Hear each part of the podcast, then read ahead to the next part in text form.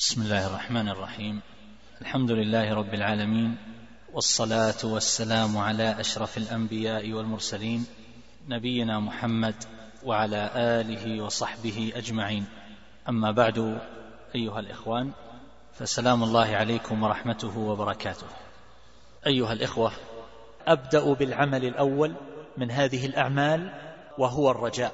فالرجاء سيكون الحديث عنه كما ترون في خمسة عشرة نقطة فإنه في بيان حقيقة الرجاء.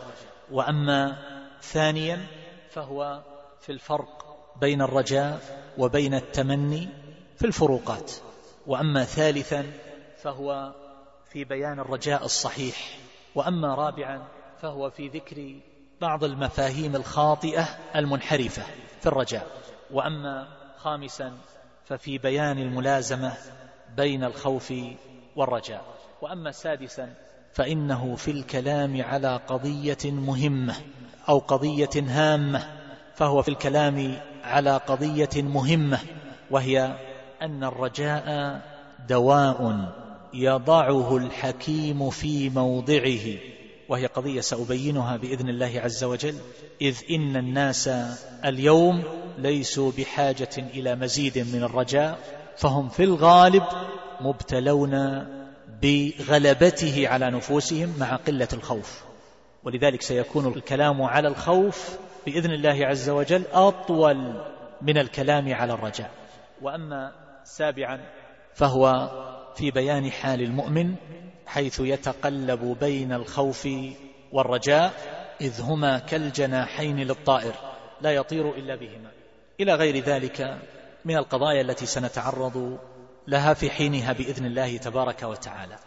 أما أولا فهو معنى الرجاء فهذه المادة رجوى تدل على الأمل الذي هو نقيض اليأس. ولهذا فإن الذي يقابل الرجاء إنما هو اليأس والقنوط كما سيأتي.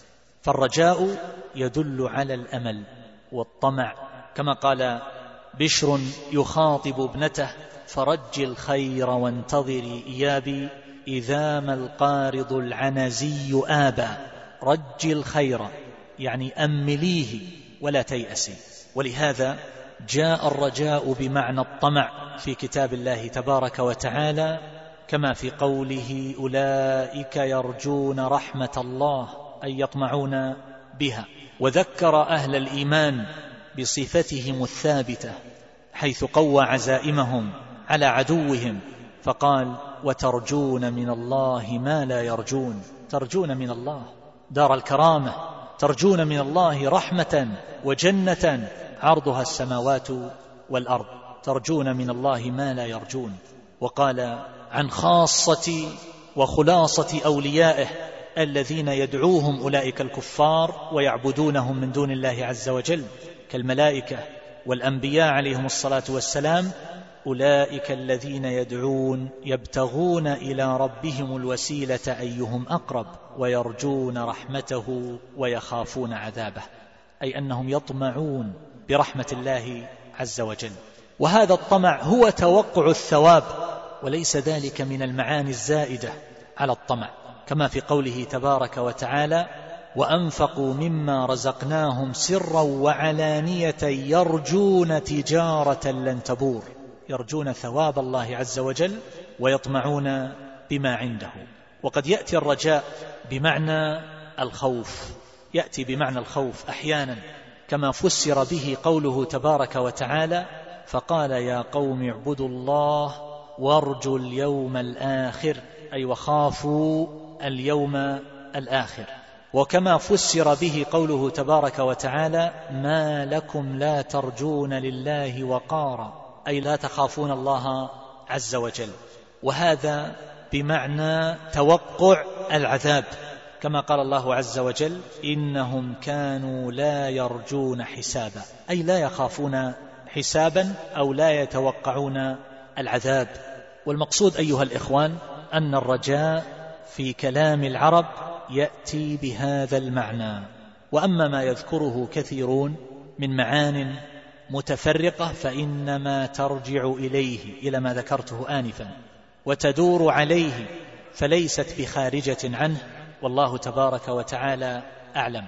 ولهذا يمكن أن يقال في بيان معنى الرجاء الشرعي هو تأمل الخير وقرب وقوعه أو هو كما قال بعضهم تعليق القلب بمحبوب في المستقبل تعليق القلب بمحبوب في المستقبل وهذه كلها بمعنى متقارب أو هو كما يقول ابن القيم رحمه الله النظر إلى سعة رحمة الله والواقع أن هذا باعثه ومذكيه في النفوس فإن الرجاء يتولد كما سيأتي بأمور متعددة تبعثه في النفس ومنها النظر إلى سعة رحمة الله تبارك وتعالى.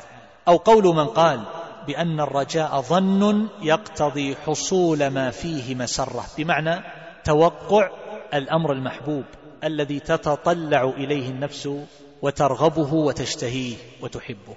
أو هو ترقب الانتفاع بما تقدم له سبب. لماذا نقول بما تقدم له سبب؟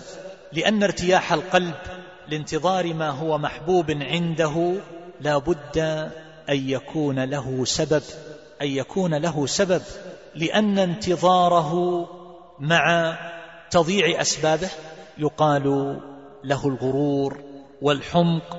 هذه التسمية أصدق عليه وأولى به من إطلاق الرجاء عليه. إنسان يؤمل أمرا ويتطلع إلى حصوله وقد ضيع أسبابه وفرط فيها وجعلها وراء ظهره فمثل هذا مغرور كما سيأتي في الكلام على أنواع هؤلاء المغرورين.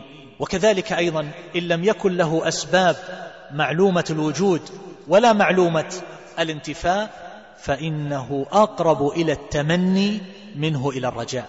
وذلك أن التمني إنما يكون للأمر المحال أو الذي يبعد وقوعه كما قال الشاعر ألا ليت الشباب يعود يوما فأخبره بما فعل المشيب. فالشباب لا يمكن أن يرجع ثانية. فإذا تطلعت النفس ورجت حصول أمر بعيد المنال أو محال فإن ذلك يكون من قبيل من قبيل التمني. وأما إذا تطلعت النفس إلى أمر يمكن حصوله مع بذل أسبابه فإن ذلك فإن ذلك هو الرجاء. وأما ثانيا ففي بيان بعض الفروقات. من خلال ما سبق أدركنا شيئا من الفرق بين الرجاء والتمني. ويمكن أن نلخص ذلك بأن يقال إن الرجاء يكون مع بذل الأسباب والسعي في تحصيلها مع استفراغ الوسع والطاقة في الإتيان بأسباب الظفر والفوز. يجد ويجتهد ويعمل. ثم بعد ذلك يرجو حصول هذا المطلوب. تكون أسبابه التي يبذلها على استقامة. وذلك أن الأسباب إذا كانت على استقامة كما يقول الشاطبي رحمه الله رجي أن تأتي النتائج على استقامة. وأما إذا كانت الأسباب معطلة أو معوجة فإنه لا يمكن أن تأتي النتائج مستقيمة صحيحة بل لا ينتظر بعد ذلك إلا الخيبة التي تتلوها الخيبة. وكما سبق في قوله تبارك وتعالى إن الذين آمنوا والذين هاجروا وجاهدوا في سبيل الله أولئك يرجون رحمة الله. لا يرجوها البطال المضيع المفرط فطوى بساط الرجاء عن هؤلاء كما قال الحافظ ابن القيم في كتاب الروح. فإذا الرجاء يكون مع بذل الجهد والوسع والطاقة وتحصيل الأسباب. وأما التمني فهو مع التضييع مع التضييع. ومن فعل على خلاف الأسباب التي توصله إلى المطلوب فإن هذا مغرور. إنسان يعمل بمعصية الله عز وجل ويرجو جنته. إنسان يزرع الحنظل ثم بعد ذلك يرجو أن يحصد العنب. لا يمكنه ذلك. فالتمني أيها الإخوان يصاحبه الكسل والقعود وصاحبه لا يسلك مسالك الجد بخلاف الرجاء. ومعلوم أن أداة التمني ليت وأن أداة الرجاء لعل لعل فهي تدل على إمكان على إمكان الوقوع. وأما ليت فإنها في الأمر الذي يكون بعيد المنال أو المحال. ألا ليت الشباب يعود يوما ثالثا. في بيان الرجاء الصحيح الذي يطلب من العبد تحصيله. ما هو الرجاء الصحيح الذي يكون عبادة قلبية تقربنا إلى الله جل جلاله؟ المقصود من الرجاء أيها الإخوان كما يقول الحافظ بن حجر رحمه الله في الفتح أن من وقع منه تقصير فعليه أن يحسن ظنه بالله ويرجو من ربه أن يمحو عنه الذنب إذا تاب إليه وأناب. وأصلح عمله وبدل حاله فمثل هذا يكون مجانبا للقنوط فلا يصيبه اليأس ويبتئس من روح الله عز وجل وألطافه ورحمته. وإذا وقع منه طاعة فإنه يرجو قبولها من غير إدلال على الله عز وجل فهو لا ينتفش بهذه الطاعة بحيث يصير كأنه متفضل على ربه تبارك وتعالى وكأن ربه مفتقر إليه. ليس هذا هو ليس هذا هو الرجاء الصحيح. الرجاء الصحيح أن يعمل السيء. إذا, إذا عمل السيئة تاب. والقنوط لا محل له في قلبه بل يؤمل أن الله يقبل عنه هذه التوبة. ألم يعلموا أن الله هو يقبل التوبة عن عباده؟ فهو قريب من هؤلاء العباد يقبل توبة التائبين. وأما من انهمك في المعصية راجيا عدم المؤاخذة بغير ندم ولا إقلاع فهذا هو المغرور. وقد قال بعض أهل العلم من علامة السعادة أن تطيع وتخاف ألا تقبل فهذا قد فارق الإدلال على الله عز وجل. ليس فيه عجب ولا زهو ولا تفضل على ربه تبارك وتعالى وهو الغني عن كل من سواه وتخاف ألا تقبل. مع الإحسان ومن علامة الشقاء أن تعصي وترجو أن تنجو أن تعصي وترجو أن تنجو. ومن المعلوم أن من رجا شيئا فإن هذا الرجاء يستلزم ثلاثة أمور ثلاثة أشياء. الأول محبة ما يرجوه والثاني الخوف من فواته والثالث السعي في تحصيله بحسب الإمكان. كل من يرجو شيئا فإنه يخاف فواته ويرجو يؤمل ويحب حصوله ويسعى في تحصيله بحسب الإمكان.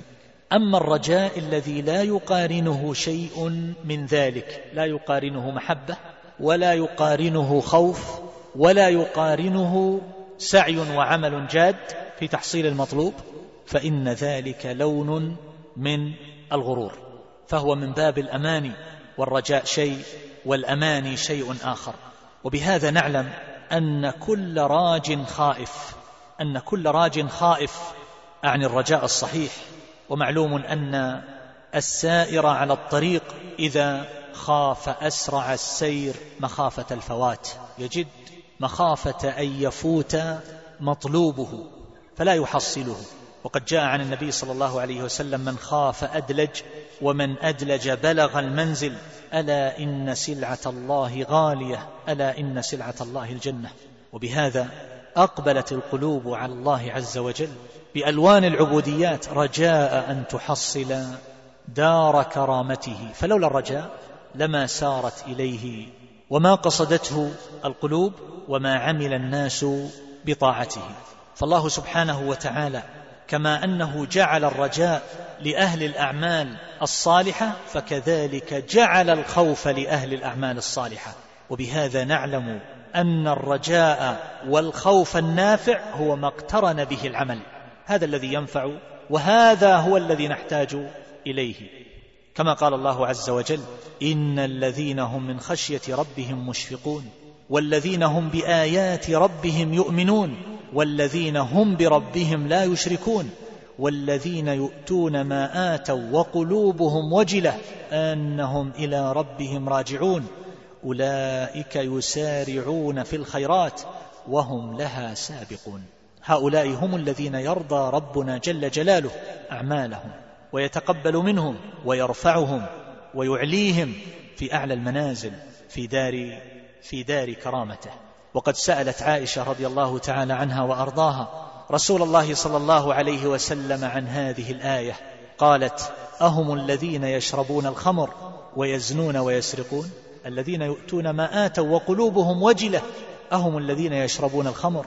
ويزنون ويسرقون فقال لا يا ابنة الصديق ولكنهم الذين يصومون ويصلون ويتصدقون ويخافون ألا يتقبل منهم أولئك يسارعون في الخيرات. فالله جل جلاله وصف أهل السعادة بالإحسان مع الخوف ووصف الأشقياء الضلال بالإساءة مع الأمن. ومن تأمل أحوال أصحاب النبي صلى الله عليه وسلم وجدهم في غاية الجد في العمل الصالح والتشمير في السعي في مرضاة الله جل جلاله مع الخوف مع الخوف.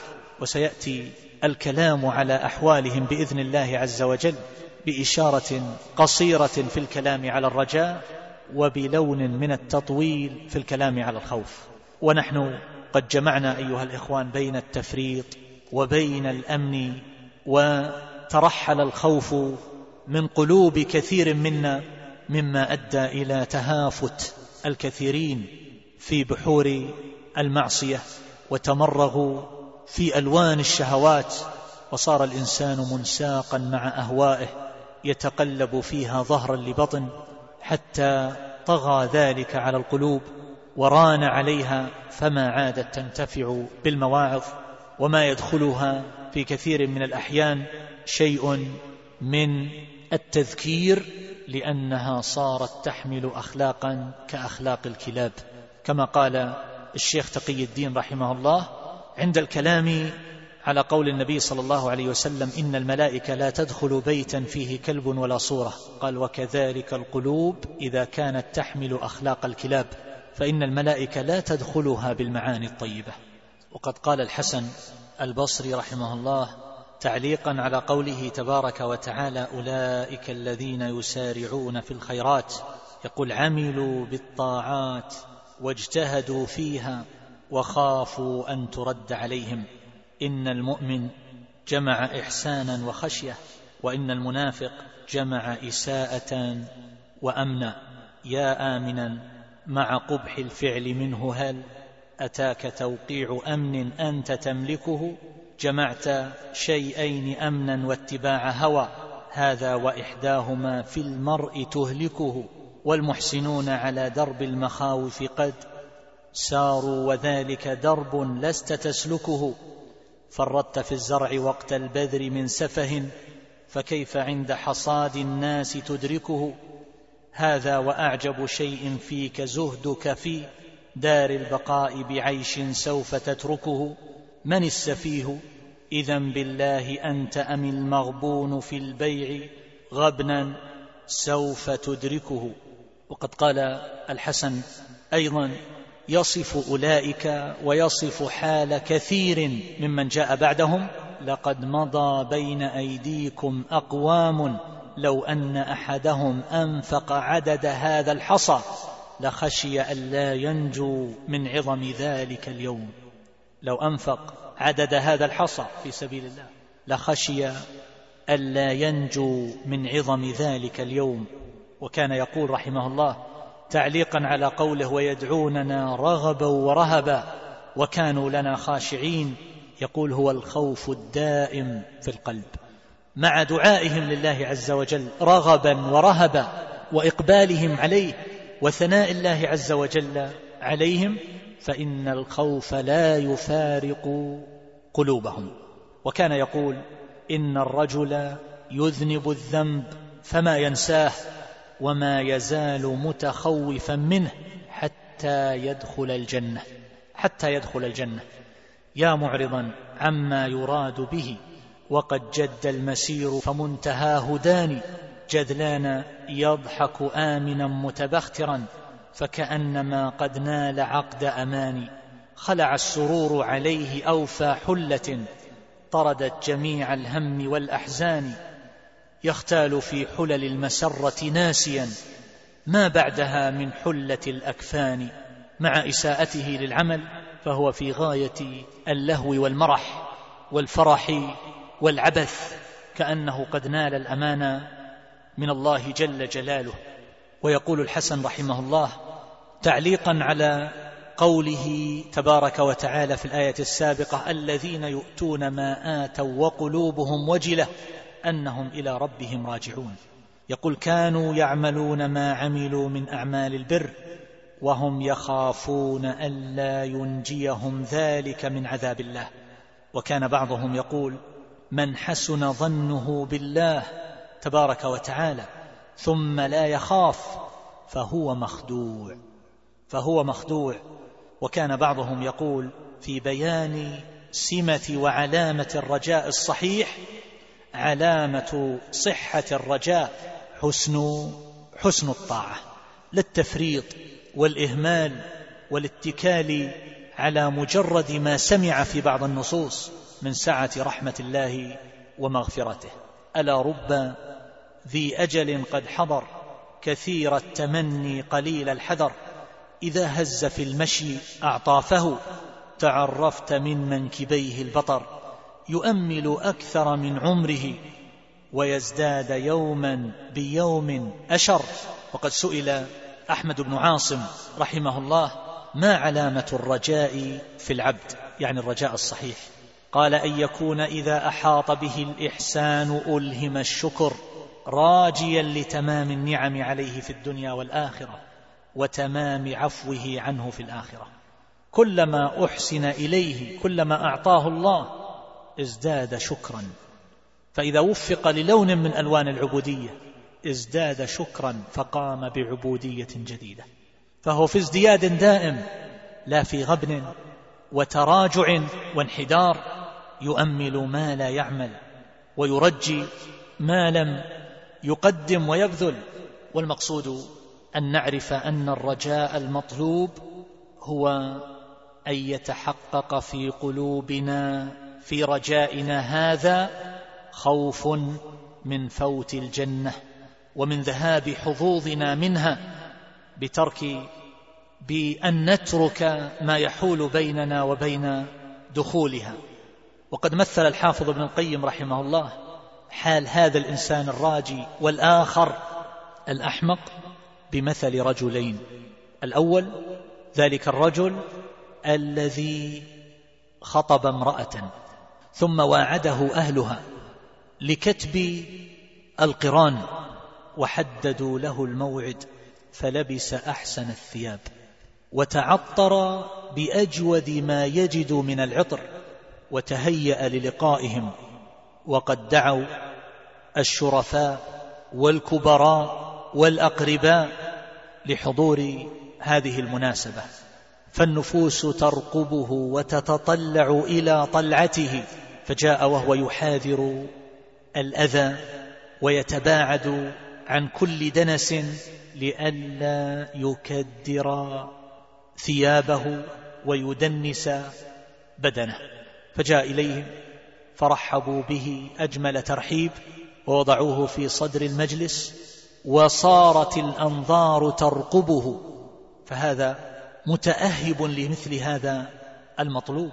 بذل الأسباب التي تصلح له. بينما الآخر حينما أراد أن يأتي يقول لو أنه ذهب وتمرغ في المزابل وتمعك بها وتلطخ في بدنه وثيابه بما عليها من عذرة وقدر. أكرمكم الله من يسمع. ودخل ذلك في شعره وبشره وثيابه فجاء على ذلك الحال إلى تلك الدار وقصد دخولها للوعد الذي سبق له. لقام إليه البواب بالضرب والطرد والصياح عليه والإبعاد له من بابها وطريقها فرجع خاسئا. فالأول حال الراجي الرجاء الصحيح. والثاني حال الأحمق المغرور المتمني الذي يعمل بالأعمال التي تضاد مطلوبه. ثم هو يؤمل بعد ذلك أن يخطب الحسناء ويؤمل الحظوة والقرب ويؤمل عفو الله عز وجل وجنته. كما مثل ابن القيم رحمه الله أيضا لهؤلاء لهذا وهذا برجلين يتعاملان مع ملك قد استتر عن الناس واحتجب عنهم بستر فكان أحدهما يأتي إليه بما يحتاجه في قصره ولخدمه وحشمه ومماليكه وأهله بألوان المطعومات والملبوسات والأثاث ويجتهد في تحصيل الأجود وينصح له في هذا وإذا صنع شيئا بيده بذل وسعه في إجادته وإتقانه فهو يتلمس أحب هذه الأمور إلى ذلك الملك ويسعى سعيا حثيثا في تحصيل الأمور التي يحبها ويرضاها. وأما الآخر فإنه لا يفتأ من الغش والتلبيس والتدليس وإذا وجد غرة وغفلة اختلس ما يمكنه اختلاسه من قصر هذا الملك أو من هذه البضائع التي قد كلف بشرائها وغش في صنعته التي يصنعها ولم ينصح فيها ولم يعتمد ما طولب به وإنما يعمل بحسب هواه. فكان بذلك خائنا. لا يلوح له طمع إلا تقدمت منه الخيانة ولا حرمة للملك إلا مد بصره إليها وحرص على إفسادها. فلم يكن هناك شيء يسخط ذلك الملك يقدر على ارتكابه إلا ارتكبه. ثم بعد ذلك بقي مدة من الزمان. ثم برز ذلك الملك لمعامليه ليجازيهم. فما ظنكم؟ فما ظنكم بهذا الإنسان الذي فرط وغش ودلس وفعل بحسب هواه؟ ماذا يحصل؟ وماذا يرجو ويؤمل من الجزاء الحسن؟ والثواب الجزيل؟ لا شك أن هذا مستحق للعقوبة. فهذه قضية تمثل حال هذا الإنسان في رجائه الصحيح وفي تفريطه واغتراره وتضييعه. أما رابعا فنذكر فيه كما سمعتم بعض المفاهيم الخاطئة المنحرفة للرجاء. الرجاء عبادة قلبية صحيحة مطلوبة لا بد أن تتحقق في قلب العبد وإلا كان قانطا كما سيأتي. ولكن هذا الرجاء فهمه أقوام على غير وجهه الصحيح. فضلوا وتاهوا وانحرفوا في اوديه في أودية الهلكة.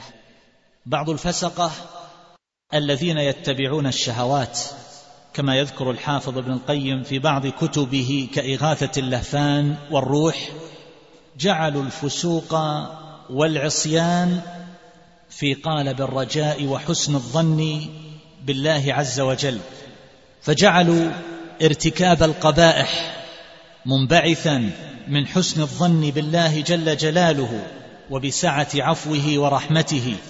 بل قال قائلهم إن تجنب المعاصي والشهوات إزراء بعفو الله تعالى وإساءة للظن به ونسبة له إلى خلاف الجود والكرم والعفو. فهؤلاء مثلهم كمثل من عطل الطعام والشراب واتكأ على التوكل من أجل تحقيق الشبع والري.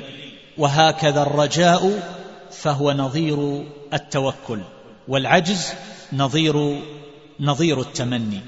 فالذي يقعد عن الأعمال المنجية من فعل طاعة الله عز وجل وما يقرب إليه وترك ما يسخطه ويباعد من عذابه ويتكئ على الرجاء وعلى رحمة الله عز وجل فهذا مغبون مغرور قد غرته الأماني الفارغة.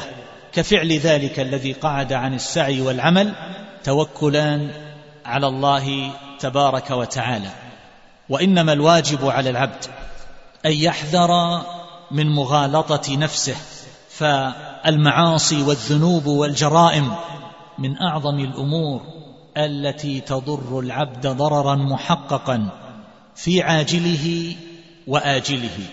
ولكن العبد إذا أخل بالنظر الصحيح وغلب هواه فإنه لربما يتكل على عفو الله ومغفرته تارة ولربما ينشغل بالتسويف والتوبة والاستغفار التي سيفعلها فيما يستقبل من زمانه فيردد ذلك في نفسه أو على لسانه دون أن يكون لذلك رصيد من واقعه. ولربما يرجي نفسه أنه يفعل بعض المندوبات ولربما رجى نفسه بأنه قد حصل طرفا من العلوم الشرعية ولربما احتج بقدر الله عز وجل أو احتج بنظرائه وأشباهه من الناس الذين يتعاطون هذه الأمور ويفعلون هذه القبائح ويتركون أمر الله تبارك وتعالى. ولربما اقتدى أو زعم أنه يقتدي ببعض الأكابر وكثير من الناس يظن ويتوهم أنه مهما فعل من الذنوب والمعاصي والجرائم ثم قال أستغفر الله فإن ذلك يكفي في إزالة الذنوب. وقد ذكر الحافظ ابن القيم رحمه الله حال رجل من المنتسبين إلى الفقه جرت بينه وبينه محاورة. فقال هذا الرجل أنا أفعل ما أفعل ثم أقول سبحان الله وبحمده مئة مرة.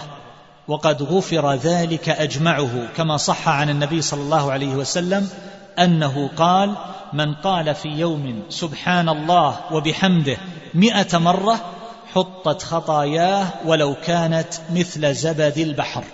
يغتر بمثل هذه بمثل هذه النصوص. وقال له رجل آخر من أهل مكة مرة نحن يعني أهل مكة أحدنا إذا فعل ما فعل ثم اغتسل وطاف بالبيت أسبوعا يعني سبعة أشواط فإن ذلك يكفي في محو جنايته وذنبه.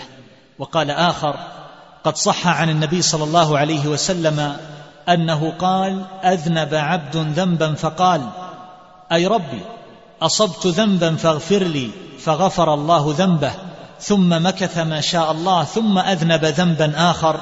فقال أي ربي أصبت ذنبا فاغفر لي. فقال الله عز وجل علم عبدي أن له ربا يغفر الذنب ويأخذ به. قد غفرت لعبدي فليصنع ما شاء. فهذا يقول أنا لا أشك أن لي ربا يغفر الذنب فيجعل ذلك مسوغا له على ترك التوبة والإنابة إلى الله عز وجل والاستمرار مع داعية الهوى. وشهوات النفوس وتزيين الشيطان فيكون بذلك مغرورا. قد تعلق بنصوص الرجاء وترك نصوص الخوف التي تردعه وتزم نفسه فيستقيم على طاعة ربه ومليكه ومعبوده جل جلاله. فهذا إذا عوتب على الخطايا والانهماك فيها سرد لك ما يحفظه من سعة رحمة الله ومغفرته ونصوص الرجاء. كأولئك الذين ضلوا في باب القدر أخذوا طرفا من النصوص إما نصوص الرجاء أو أخذوا نصوص الوعيد فصاروا فرقا شتى. والجهال وأهل الأهواء لهم في هذا الباب غرائب وعجائب كقول بعضهم وكثر ما استطعت من الخطايا إذا كان القدوم على كريم وكان بعضهم يقول التنزه من الذنوب جهل بسعة عفو الله عز وجل حتى قال الآخر ترك الذنوب جراءة على مغفرة الله واستصغار لها. نعوذ بالله من حال هؤلاء.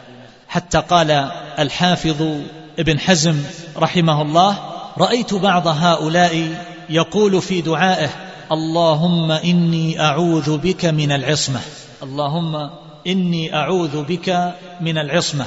فهو يدعي أن أن التنزه عن الذنوب وترك مقارفة مساخة الله عز وجل أنه أمر لا يحبه الله تبارك وتعالى. ومن هؤلاء من يتعلق بمسألة الجبر في باب القدر وأن العبد لا فعل له وأنه مجبور ولسنا بحاجة إلى الخوض في ذلك. ومن هؤلاء من يغتر بمسألة الإرجاء وأن الإيمان هو مجرد التصديق وهذا يقع فيه كثير من الناس. من العامة والخاصة. يسرفون على أنفسهم في الذنوب والمعاصي. فإذا عوتب أحدهم قال إذا سلم القلب وصح القلب وصحت نية العبد فإنه لا يضره ما فعل بعد ذلك. ولربما زعم بعضهم أنه يحب رسول الله صلى الله عليه وسلم أو اتكل على قرابته منه عليه الصلاة والسلام. فمثل هؤلاء جميعا قد فهموا الرجاء على غير وجهه. ومن هؤلاء من يتكل على نسبه أو يتكل على قراباته من الصالحين أو على معارفه. ولربما في بعض البلاد التي يعبد فيها فئام من الناس القبور والأموات والأشجار والأحجار. يغتر أحد هؤلاء بأنه يتردد على قبر هذا الميت ويقدم له النذور ويتعلق به أو يتشبث بأحد أقطاب الضلالة من الأحياء. ويزعم ذلك أنه قد حصل مغفرة الله عز وجل بسبب ذلك. فهؤلاء جميعا على خطر عظيم. ومن هؤلاء من يغتر بأسلافه وأن لهم عند الله مكانة وصلاحا فهم يخلصونه من عذاب الله عز وجل. كما يرى في حال الناس في هذه الحياة الدنيا بين يدي الملوك فإذا كان لأحد من جلساء الملوك قريب قد أخطأ أو جنى جناية خلصوه خلصوه من العقوبة. فيقيسون ذلك المقام في الآخرة على هذا المقام على هذا المقام في الدنيا. ومن هؤلاء من يغتر بأن رحمة الله عز وجل واسعة وأن الله تبارك وتعالى غني عن الخلق جميعا وأنه لا حاجة له بتعذيب أحد منهم وأن ذلك لا يزيد في ملكه شيئا كما أنه لا ينقص من ملكه شيئا. فيقول أنا مضطر إلى رحمة أغنى الأغنياء ولو أن فقيرا مسكينا مضطرا إلى شربة ماء عند من في داره شط يجري لما منعه منها. فيقول الله أكرم أكرم مسؤول وهو أغنى وهو أغنى الأغنياء ومغفرته لعبده لا تنقصه شيئا فالعقوبة لا تزيد في ملكه شيئا كذلك. وما علموا أن الله عز وجل تتجلى أسماؤه وصفاته حينما يأخذ هؤلاء بالعقوبة ويرحم هؤلاء.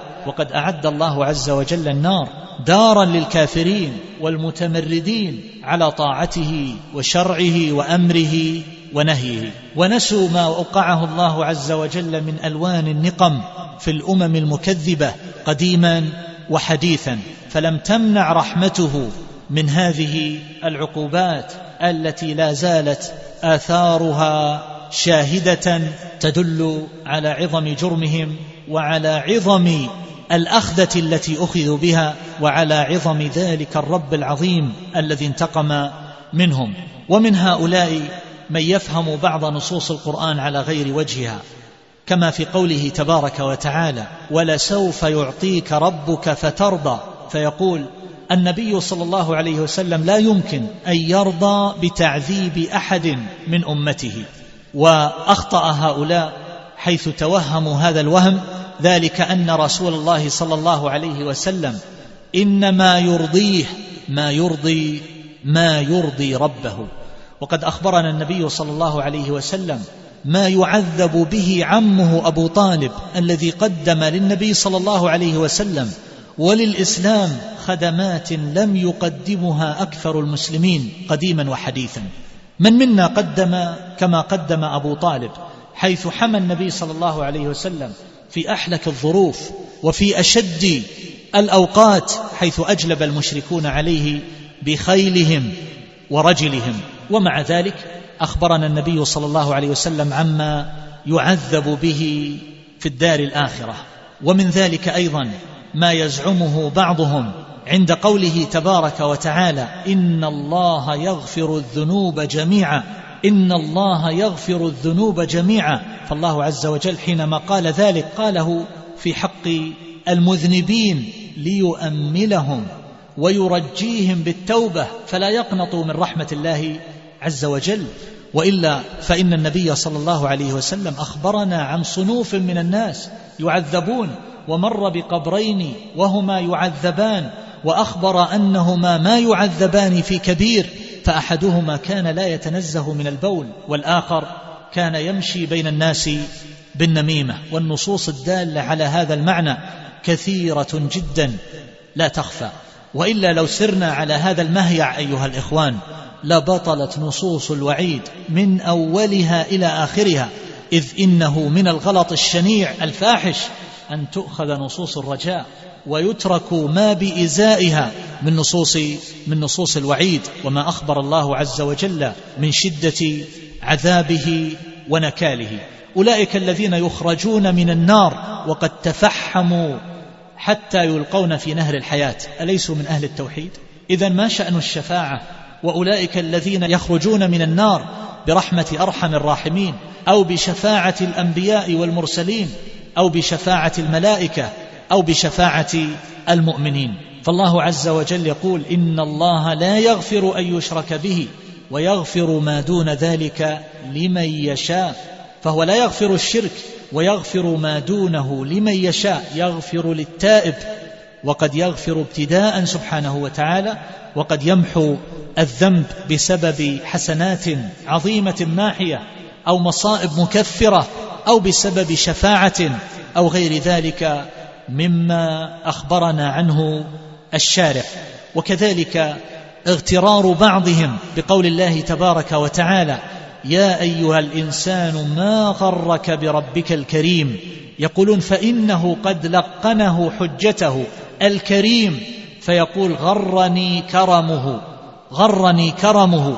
وما علموا أن هذا من أقبح الفهم والاحتجاج وإنما الذي غره بذلك ليس هو كرم الله عز وجل وإنما الذي غره هو الشيطان وغركم بالله الغرور وهو كثير التغرير بكم وتزيين الذنوب والمعاصي وهو الشيطان كما كما هو معلوم في تفسير الآية. و ومن هؤلاء من يغتر بقول الله عز وجل فأنذرتكم نارا تلظى لا يصلاها إلا الأشقى الذي كذب وتولى وبقوله عن النار أعدت للكافرين. ولم يدري هذا المغتر أن قوله فأنذرتكم نارا تلظى لا يصلاها إلا الأشقى أنها في نار مخصوصة وهي نار الكافرين. وإذا كانت تلك النار للكافرين فهناك نار للموحدين لأهل الإيمان حتى يخرج آخرهم. كما وصف النبي صلى الله عليه وسلم وهو أولئك الذين يخرجون وهم من في قلبه أدنى مثقال حبة خردل من إيمان. فيعذبون هؤلاء ما شاء الله أن يعذبوا أن يعذبوا في هذه النار. وكذلك أيضا أخبر الله عز وجل أن الجنة أعدت للمتقين. ومع ذلك يدخلها من نقصت تقواه يدخلها بعض المقصرين من الظالمين لأنفسهم ومن المقتصدين وليس الذين يدخلونها فقط هم السابقون بالخيرات. فكذلك قوله تبارك وتعالى عن النار أعدت أعدت للكافرين. وبعضهم يغتر بصيام يوم عاشوراء أو بصيام يوم عرفة مثلا وذلك أن عاشوراء يكفر سنة ماضية. ويوم عرفة يكفر سنة ماضية وسنة وسنة آتية. ولم يدري هذا المغتر أن صوم رمضان والصلوات الخمس أعظم وأجل من صيام يوم عرفة ويوم عاشوراء وهي إنما تكفر ما بينها إذا اجتنبت الكبائر. فرمضان إلى رمضان والجمعة إلى الجمعة لا يقويان على تكفير الصغائر كما قال بعض أهل العلم إلا مع انضمام ترك الكبائر إليها فيقوى مجموع الأمرين على تكفير الصغائر. فكيف يكفر صوم يوم تطوع يكفر كبائر العبد وذنوبه العظام التي عملها وهو لا يزال مصر عليها؟ لم يحدث منه توبة. هذا الأمر ليس مرادا بهذه النصوص على أنه لا يمتنع أن يكون صوم يوم عرفة ويوم عاشوراء مكفر لجميع ذنوب العام على عمومه ويكون من نصوص الوعد التي لها شروط وموانع. ما الذي يدريك أن الله قبل ذلك منك؟ وأن الله عز وجل قد غفر لك؟ بل ما يدريك أن حجك الذي حججته سواء كان ذلك فرضا أو كان نفلا ما يدريك أنه من الحج المبرور الذي يرجع الإنسان بعده كيوم ولدته أمه. فالإنسان أيها الإخوان لا يدري وإنما تحصل هذه الأمور المرتبة والجزاءات على هذه الأعمال إذا تحققت الشروط وانتفت الموانع. ولربما يكون سوء طوية العبد أو يكون إصراره على الذنب سببا يمنعه من القبول ومن رحمة الله عز وجل ومن مغفرة ذنوبه. فلا يحصل له فلا يحصل له هذا التكفير. ألم يقل الله عز وجل إن تجتنبوا كبائر ما تنهون عنه نكفر عنكم سيئاتكم. فهذا سبب لتكفير الصغائر إذا ترك العبد الكبائر. كما أخبر النبي صلى الله عليه وسلم أن الوضوء يكفر وأن الصلاة تكفر إلى غير ذلك. ولكن إن كثرة الصغائر على العبد أيها الإخوان والإصرار عليها يصيرها من الكبائر. فما بالك بالكبائر التي يعملها العبد وهي من الكبائر ابتداء؟ فهذه أمور ينبغي أن يتفطن لها الإنسان. وكذلك لربما اغتر بعضهم بقول النبي صلى الله عليه وسلم فيما يرويه عن ربه أنا عند حسن ظن عبدي بي فليظن بي ما شاء فليظن بي ما شاء فهذا الظن إنما يكون حينما تفعل الأسباب وتبذل الأمور التي تحصل بها النجاة وينكف العبد عن أسباب الهلكة فعندئذ عليه أن يحسن الظن بربه. والله عز وجل قد وعد التائبين بقبول التوبة وقد وعد العاملين الأعمال الصالحة على الجزاء ووعدهم بمضاعفة الأجور فينبغي للإنسان أن يحسن الظن بالله عز وجل من هذه من هذه الجهة. أما أن يتخبط العبد أيها الإخوان أن يتخبط في الذنوب والمعاصي والجرائم ثم يحتج بقول الله تبارك وتعالى أنا عند ظن عبدي بي ما ظنكم بعبد قد أبق على سيده وانفلت منه وصار يحاول كل أمر يوصل به الأذى إلى ذلك السيد. ثم بعد ذلك هل يظن بهذا العبد أن يعظم رجاؤه وأن يحسن ظنه بفعل سيده به إذا ظفر به؟ أبدا. إنما ظنه به أن يأخذه أشد الأخذات.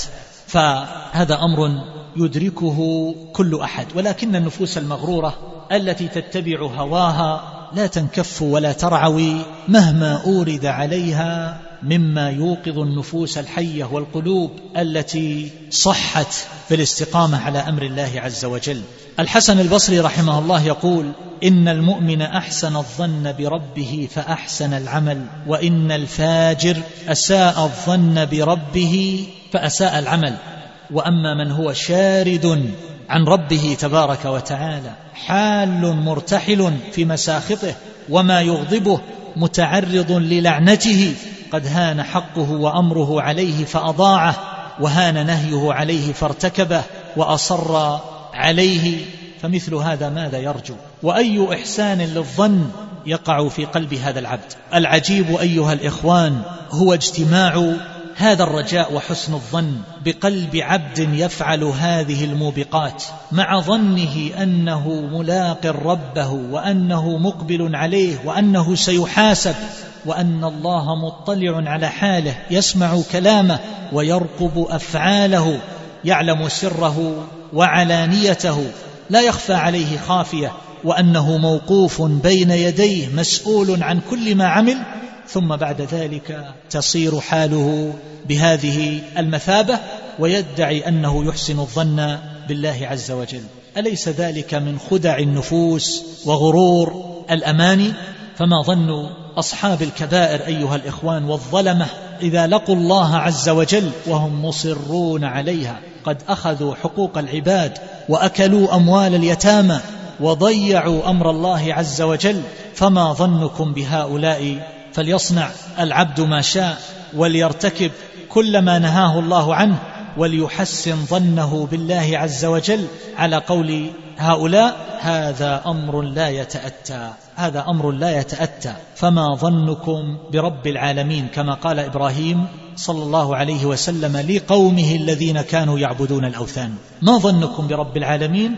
إذا صرتم إليه أليس يعذبكم ويعاقبكم على ذنوبكم وعبادتكم لغيره. فإذا نخرج من هذا أن حسن الظن بالله عز وجل يقتضي أن يحسن العبد عمله وأن يصحح سلوكه وأن يستقيم على أمر ربه جل جلاله. فهذا الذي يحسن الظن بالله تبارك وتعالى وإلا كان متبعا لهواه. فحسن الظن يكون مع انعقاد أسباب النجاة.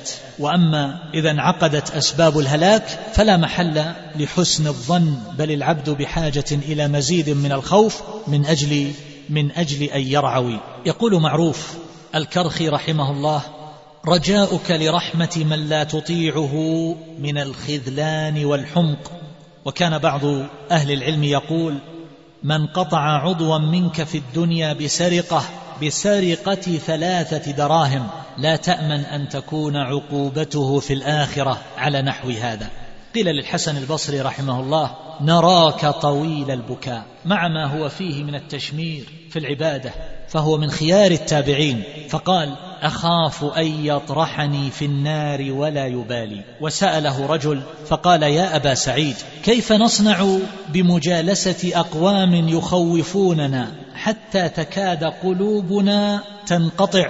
فقال والله لأن تصحب أقواما يخوفونك حتى تدرك أمنا. خير لك من أن تصحب أقواما يؤمنونك حتى تلحقك المخاوف. ولربما اغتر بعضهم بما يرى من إغداق الله عز وجل عليه النعم في هذه الحياة الدنيا. كما قال ذلك الذي اغتر بمثل هذا الأمر. ولئن رجعت إلى ربي إن لي عنده للحسنى. وكذلك ذلك الكافر الجاحد الذي دخل جنته وهو ظالم لنفسه. قال ما أظن أن تبيد هذه أبدا. وما أظن الساعة قائمة. ولئن رددت إلى ربي لأجدن خيرا منها منقلبا. وكذلك ما جاء عن بعض المشركين الذين عاصروا النبي صلى الله عليه وسلم من أهل مكة حيث إنهم ادعوا بعض هذه الدعاوى الفارغة. فأقول الدنيا لا تقاس على الآخرة. ولو كانت الدنيا تساوي عند الله جناح بعوضة لما سقى منها كافرا شربة ماء. فالدنيا يعطيها الله عز وجل لمن يحب ومن لا يحب وأما الآخرة فلا يعطيها إلا لمن يحب. وكذا الدين. وقد قال بعض السلف إذا رأيت الله عز وجل يتابع عليك نعمه وأنت مقيم على معاصيه فاحذره فإنما هو استدراج منه يستدرجك به. والله يقول في سورة الزخرف ولولا أن يكون الناس أمة واحدة يعني على الكفر لئلا يفتن المؤمن بما يعطاه الكافر لجعلنا لمن يكفر بالرحمن لبيوتهم سقفا من فضة ومعارج عليها يظهرون. ولبيوتهم ابوابا وسررا عليها يتكئون وزخرفا أي ذهبا. وإن كل ذلك لما متاع الحياة الدنيا والآخرة عند ربك للمتقين. وعلى كل حال أيها الإخوان الاغترار بإغداق النعم في الدنيا أمر لا محل له من الصحة. وها أنتم ترون الكفار الله يغدق عليهم ألوان النعم استدراجا لهم ليزدادوا ليزدادوا إثما. فرب مستدرج كما قال بعض السلف بنعم الله عليه وهو لا يعلم ورب مفتون بثناء الناس عليه وهو لا يعلم ورب مغرور بستر الله عليه وهو لا يعلم. ذكر ابن القيم رحمه الله أمورا كثيرة تدل أو تبعث الإنسان على الحذر من مقارفة ما لا يليق ومن الاتكاء على سعة رحمة الله عز وجل. فالله تبارك وتعالى أخرج الوالدين من الجنة دار النعيم واللذة والبهجة والسرور إلى دار الآلام والأكباد والأحزان والمصائب بسبب أكلة أكلاها. وأخرج إبليس من ملكوت السماء وطرده ولعنه ومسخ ظاهره وباطنه وبدله بالقرب بعدا وبالرحمة لعنة وبالجمال قبحا وبالجنة نارا تلظى وبالإيمان كفرا وبموالاة الولي الحميد أعظم عداوة ومشاقة وبزجل التسبيح والتقديس والتهليل زجر الكفر والشرك والكذب والزور والفحش وبلباس الإيمان لباس الكفر والفسوق والعصيان. فهان على الله غاية الهوان وسقط من رحمته غاية السقوط وحل عليه غضب الرب تبارك وتعالى فأهواه ومقته أكبر المقت فأرداه فصار قوادا لكل فاسق ومجرم رضي لنفسه بالقيادة بعد تلك العبادة والسيادة. فعياذا بالله من حاله وحال أتباعه. بسبب حصل له ذلك جميعا بسبب الامتناع عن طاعة واحدة. عن سجدة واحدة أمره الله عز وجل أن يسجدها لآدم صلى الله عليه وسلم. ما الذي أغرق أهل الأرض جميعا حتى على الماء فوق رؤوس الجبال؟ وما الذي سلط الريح العقيم على قوم عاد حتى ألقتهم موتى على وجه الأرض؟ كأنهم أعجاز نخل خاوية ودمرت ما مرت عليه من ديارهم وحروثهم وزروعهم ودوابهم حتى صاروا عبرة للأمم إلى يوم القيامة. وما الذي أرسل على قوم ثمود الصيحة حتى قطعت نياط قلوبهم في أجوافهم وماتوا عن آخرهم؟ وما الذي رفع قرى قوم اللواطية حتى سمعت الملائكة نبيح كلابهم ثم قلبها عليهم فجعل عاليها سافلها فأهلكهم جميعا ثم أتبعهم حجارة من سجيل السماء أمطرها عليهم من العقوبة ما لم يجمعه لغيرهم. وما الذي سلط على قوم شعيب سحاب العذاب كالظلل؟ فلما صار فوق رؤوسهم أمطر عليهم نارا تلظى. وما الذي أغرق فرعون وقومه في البحر؟ ثم نقلت أرواحهم إلى جهنم والأجساد للغرق والأرواح للحرق. وما الذي خسف بقارون وداره وماله وأهله؟ وما الذي أهلك القرون الأولى من بعد نوح صلى الله عليه وسلم بأنواع العقوبات ودمرهم تدميرا؟ وما الذي أهلك قوم صالح بالصيحة حتى خمدوا عن آخرهم؟ وما الذي بعث على بني إسرائيل قوما أولي بأس شديد فجاسوا خلال الديار وقتلوا الرجال وسبوا الذراري والنساء وأحرقوا الديار ونهبوا الأموال ثم بعثهم عليهم ثانية فأهلكوا وهلكوا فأهلك أولئك ما قدروا عليه وتبروا ما علوا تتبيرا. وما الذي سلط عليهم أنواع العذاب والعقوبات مرة بالقتل والسبي وخراب البلاد ومرة بجور الملوك ومرة بالمسخ إلى قردة وخنازير وآخر ذلك أن أقسم الرب جل جلاله ليبعثن عليهم إلى يوم القيامة من يسومهم سوء العذاب. خامسا في الملازمة بين الخوف والرجاء. الخوف والرجاء أيها الإخوان أمران متلازمان. لا ينفك أحدهما عن الآخر. كل من يرفع يديه فيسأل ربه فهو جامع بين الخوف والرجاء. يؤمل أن يحقق ربه سؤله وأن يحصل على مناه ومطلوبه وهو خائف في نفس الوقت من فوت هذا المطلوب. وكل عابد فهو داع بفعله يدعو الله عز وجل بسجوده وقيامه وركوعه وذهابه ومجيئه وتقلبه في طاعة الله عز وجل. فهذه العبادات والوظائف التي يتقرب بها المتقربون إلى ربهم جل جلاله إنما هي نوع سؤال يسألونه بها الجنة ويعوذون بها من النار. فكل داع بلسانه أو بحاله وفعله فهو جامع بين الخوف جامع بين الخوف والرجاء راغب راهب لله تبارك وتعالى. كل عابد فهو سائل وكل سائل فهو عابد. والله عز وجل يقول عن أهل النجاة إنهم كانوا يسارعون في الخيرات. ويدعوننا رغبا ورهبا وكانوا لنا خاشعين فأين أهل الغرور؟ الله يقول تتجافى جنوبهم عن المضاجع يدعون ربهم خوفا وطمعا ومما رزقناهم ينفقون فلا تعلم نفس ما أخفي لهم من قرة أعين جزاء بما كانوا يعملون. فلا يتصور أن يخلو حال العبد المقبل على الله عز وجل بالدعاء والمسألة بالقول أو بالفعل لا يتصور أن تخلو حاله من رغبة ورهبة من رجاء وخوف. وبهذا نعلم أن كل راج فهو خائف من فوت مرجوه وبذلك نفهم وجه الارتباط بين الخوف بين الخوف والرجاء. بين الخوف والرجاء. ليس يرجو الله إلا خائف. من رجا خاف ومن خاف رجا. ايا عجبا للناس في طول ما سهوا وفي طول ما اغتروا وفي طول ما لهوا. يقولون نرجو الله ثم اغتروا به. ولو أنهم يرجون خافوا كما خافوا كما رجوا.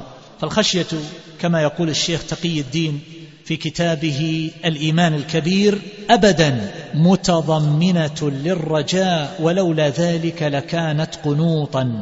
كما أن الرجاء مستلزم للخوف ولولا ذلك لكان امنا وغرورا. فأهل الخوف لله والرجاء له هم أهل العلم الذين مدحهم. وقد جاء عن أبي حيان التيمي رحمه الله أنه قال العلماء ثلاثة فعالم بالله ليس عالما بأمر الله. يعني رجل له عناية بالسلوك وأعمال القلوب وله معرفة بالله عز وجل ولكنه لا يعرف أحكامه وشرائعه وحدوده فهو جاهل في هذا الباب. والآخر عالم بأمر الله فهو فقيه ولكنه لا علم له بالله. لم يعرف ربه حق المعرفة. فهو مجترئ عليه. والثالث من جمع بين هذا وهذا فهو عالم بالله رجل رباني مخبت لله عز وجل خاضع خاشع إذا رأيته ذكرك بالله تبارك وتعالى وهو فقيه له معرفة بحدود الله عز وجل وأحكامه وشرائعه التي خاطب بها عباده وتعبدهم بها فهذا في أكمل المراتب. فهذا هو العالم حقا الذي يخاف إنما يخشى الله من عباده العلماء. هؤلاء هم العلماء الذين هم أهل الخشية الذين هم علماء بالله علماء بأمره ونهيه وشرائعه. وسيأتي مزيد من الكلام عن هؤلاء العلماء وأن العلم هو الخشية وأن العلم الذي لا يورث خشية لا خير فيه. سادسا الرجاء دواء يضعه الحكيم في موضعه. نحن أيها الإخوان حينما نتكلم عن الصبر أو الرضا أو التوكل أو حينما نتحدث عن محبة الله عز وجل أو غير ذلك من الأعمال القلبية فقد نسهب في هذا الحديث. ونذكر من الآيات والأحاديث وأقاويل الصحابة وما جاء عن سلف هذه الأمة ما يرغب بهذه الأعمال ويكرسها بالنفوس حتى ترتاض عليها ويتعاظم ذلك في قلب العبد فيكون متوكلا على الله عز وجل حق التوكل ويقبل بكليته على ربه فيكون محبا له فيمتلئ القلب بمحبة الله عز وجل فلا يبقى فيه محل للتعلق بأحد من المخلوقين وهكذا. لكن حينما نتحدث عن الرجاء فهل نحن بحاجة إلى أن نتحدث بنفس هذه الطريقة؟ الجواب لا لأن هذا الرجاء إذا تعاظم في النفوس فإن ذلك يبعث على الأمن. لا سيما ونحن في زمان قد غلب الناس فيه الرجاء وصار الواحد منهم يرتع يرتع في أودية المعصية من غير أن يرفع لذلك رأسا. وإذا ذكر بالله عز وجل نفر هؤلاء بحاجة إلى مزيد من التخويف بحاجة إلى تربية المهابة في نفوسهم. ولذلك لا يحسن أن تطرح نصوص الرجاء هكذا على الناس. لقد اجتمع لي الكثير أيها الإخوان من هذه النصوص عشرات النصوص الصحيحة الثابتة التي تدخل في باب الرجاء ولكنه لا يحسن عرضها. لا يحسن عرضها لأن ذلك يؤذن بالانفلات من طاعة الله عز وجل والتكالب على معصيته اغترارا بهذه النصوص. اغترارا بهذه النصوص. ولكن الرجاء وأحاديث الرجاء إنما يحدث بها أحد رجلين. الأول رجل قارف ما قارف من الذنوب والمعاصي. وأسرف على نفسه حتى بلغ به الأمر حد القنوط واليأس من رحمة الله عز وجل. وقال لا فائدة من التوبة ولا من العمل الصالح. قنط من رحمة الله عز وجل وظن أن الله لا يغفر له ذنبه وأن ذنوبه أعظم من أن من أن تغفر. فهذا يحتاج إلى أن يحدث عن سعة رحمة الله عز وجل يحتاج إلى ترجية. يحتاج إلى بعث الأمل في قلبه. والآخر هو ذلك الإنسان الذي نظر إلى نصوص الوعيد والخوف فغلب ذلك على حاله فأضر بنفسه فبالغ في العمل حتى أضر بمن معه ممن يعولهم من أهل وولد وتجاوز الحد الشرعي. كما يفعله بعض من ترهب فهؤلاء بحاجة إلى بيان سعة رحمة الله عز وجل وعفوه. ولذلك فإن طرح هذا الموضوع يحتاج إلى لون من الفقه كما قال بعض أهل العلم يجب أن يكون واعظ الناس متلطفا معهم ناظرا إلى مواضع العلل معالجا كل علة بما يليق بها. فهذا الزمان أيها الإخوان لا ينبغي أن نستعمل فيه نصوص الرجاء إلا بقدر محدود. على قدر الحاجة ولكل حالة لكل حالة لبوس. الناس اليوم بحاجة إلى مزيد من التخويف بالله عز وجل ومن عذابه ونقمته. يقول علي رضي الله تعالى عنه إنما العالم الذي لا يقنط الناس من رحمة الله ولا يؤمنهم مكر الله ولا يؤمنهم مكر الله ويؤخذ من منع النبي صلى الله عليه وسلم لمعاذ رضي الله تعالى عنه أن يبشر الناس. كما في الحديث المشهور أفلا أبشر الناس؟ فقال لا تبشرهم لئلا يتكلوا. لا تبشرهم لئلا يتكلوا أو كما قال النبي صلى الله عليه وسلم. فيؤخذ منها كما استنبط ذلك جمع من أهل العلم كالحافظ بن رجب رحمه الله تعالى أن أحاديث الرخص لا تشاع في عموم الناس لئلا تقصر أفهامهم عن المراد بها. هذا معاذ رضي الله تعالى عنه سمع هذا الحديث. فما زاده ذلك إلا اجتهادا في طاعة الله عز وجل وخشية له وأما من لم يبلغ تلك المراتب ولم يفقه هذا الفقه فلا يؤمن عليه أن يقصر في ذلك. ولذلك فإن عمر رضي الله تعالى عنه ضرب أبا هريرة رضي الله عنه في صدره لما خرج بنعل رسول الله صلى الله عليه وسلم ليبشر من لقيه من وراء الحائط ممن لا يشرك بالله شيئا أو من قال لا إله إلا الله خالصا من قلبه أن يبشره بالجنة. فضربه عمر حتى سقط على قفاه. وعلل ذلك عمر للنبي صلى الله عليه وسلم بهذه العلة وهو ألا يترك الناس العمل ويتكل على مثل على مثل هذه النصوص. فأقره النبي صلى الله عليه وسلم على ذلك. سابعا المؤمن بين الخوف والرجاء. ما هو الأفضل والأكمل في حال المؤمن؟ أن يغلب الرجاء أو أن يغلب الخوف؟ أو أن يستوي عنده الخوف والرجاء أو أن ذلك يختلف من حال إلى حال. من أهل العلم من يقول ينبغي أن يغلب الخوف ليحمله ذلك على الامتثال بفعل الطاعة وبترك وبترك المعصية. ومنهم من يقول بأنه يغلب الرجاء ويستدل على ذلك بقول النبي صلى الله عليه وسلم في الحديث السالف فيما يرويه عن ربه تبارك وتعالى أنا عند ظن عبدي بي فليظن بي ما شاء. فقالوا هذا يدل على تغليب الرجاء. ومنهم من فرق بين حالين. فقال إذا فعل الطاعة رجا القبول رجا القبول وأحسن الظن بالله. وإذا تاب رجا قبول التوبة. كما قال بعض السلف إذا وفقك الله للدعاء فانتظر الإجابة.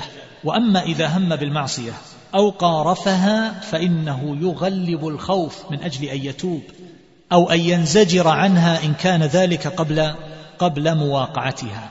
ولكنه يشكل على ذلك قول الله عز وجل في صفة أهل الإيمان والنجاة إن الذين هم من خشية ربهم مشفقون. والذين هم بآيات ربهم يؤمنون والذين هم بربهم لا يشركون والذين يؤتون ما آتوا وقلوبهم وجلة أنهم إلى ربهم راجعون. أولئك يسارعون في الخيرات وهم لها سابقون. قالت عائشة رضي الله تعالى عنها للنبي صلى الله عليه وسلم سائلة عن قوله والذين يؤتون ما آتوا وقلوبهم وجلة. هم الذين يشربون الخمر ويسرقون؟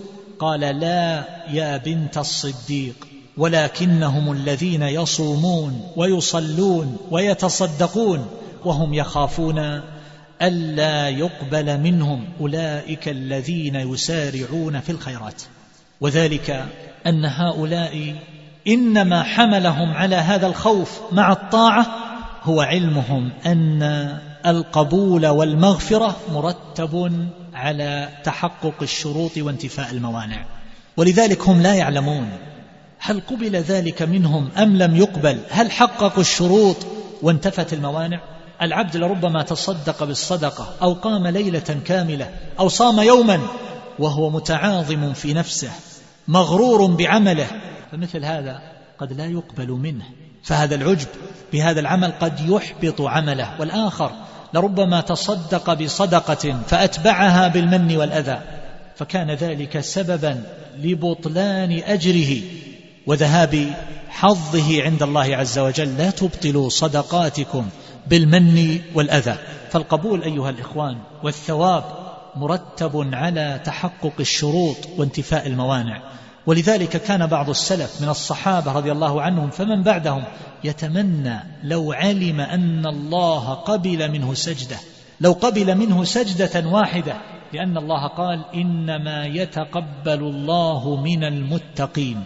فما أدراه أنه قد حقق التقوى. فالله وعد أهل الإحسان فأما الذين آمنوا وعملوا الصالحات فيوفيهم أجورهم. فهؤلاء هل أنت منهم؟ العبد لا يتيقن ذلك. ولهذا فإنه يأتي بالأعمال الصالحة ويخاف الا يقبل الله عز وجل منه. والمقصود أن هذا الحديث يشكل على قول من قال بأن العبد في حال الطاعة يغلب الرجاء وفي حال المعصية يغلب الخوف.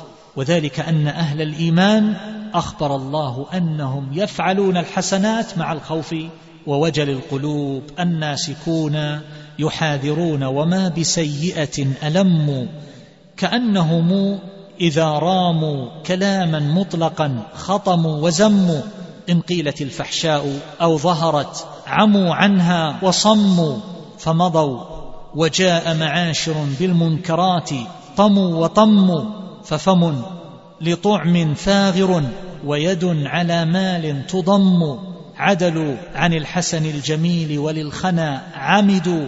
وأموا وإذا هم أعيتهم شنعاؤهم كذبوا وأموا فالصدر يغلي بالهواجس مثل ما يغلي المحم. هذه حال أولئك وحال هؤلاء المغرورين. وطائفة الرابعة من أهل العلم قالوا يتعين على العبد أن يسوي بين الخوف والرجاء. كما قال الإمام أحمد رحمه الله ينبغي أن يكون خوفه ورجاؤه واحدا فأيهما غلب؟ هلك صاحبه. ولهذا قال الله عز وجل وادعوه خوفا وطمعا فجمع الله الخوف والطمع كما قال جمع من المفسرين كابن جزي في كتابه التسهيل ليكون العبد خائفا راجيا كما قال الله عز وجل يرجون رحمته ويخافون عذابه. وقد قال بعض العلماء العبد في سيره إلى الله كالطائر يطير بجناحين. فجناح الطائر إذا استويا استوى واعتدل في طيرانه. وإذا كسر أحد الجناحين اختل طيرانه. وإذا ذهب الجناحان صار الطائر في حد الموت فهو عرضة لكل آسر وكاسر.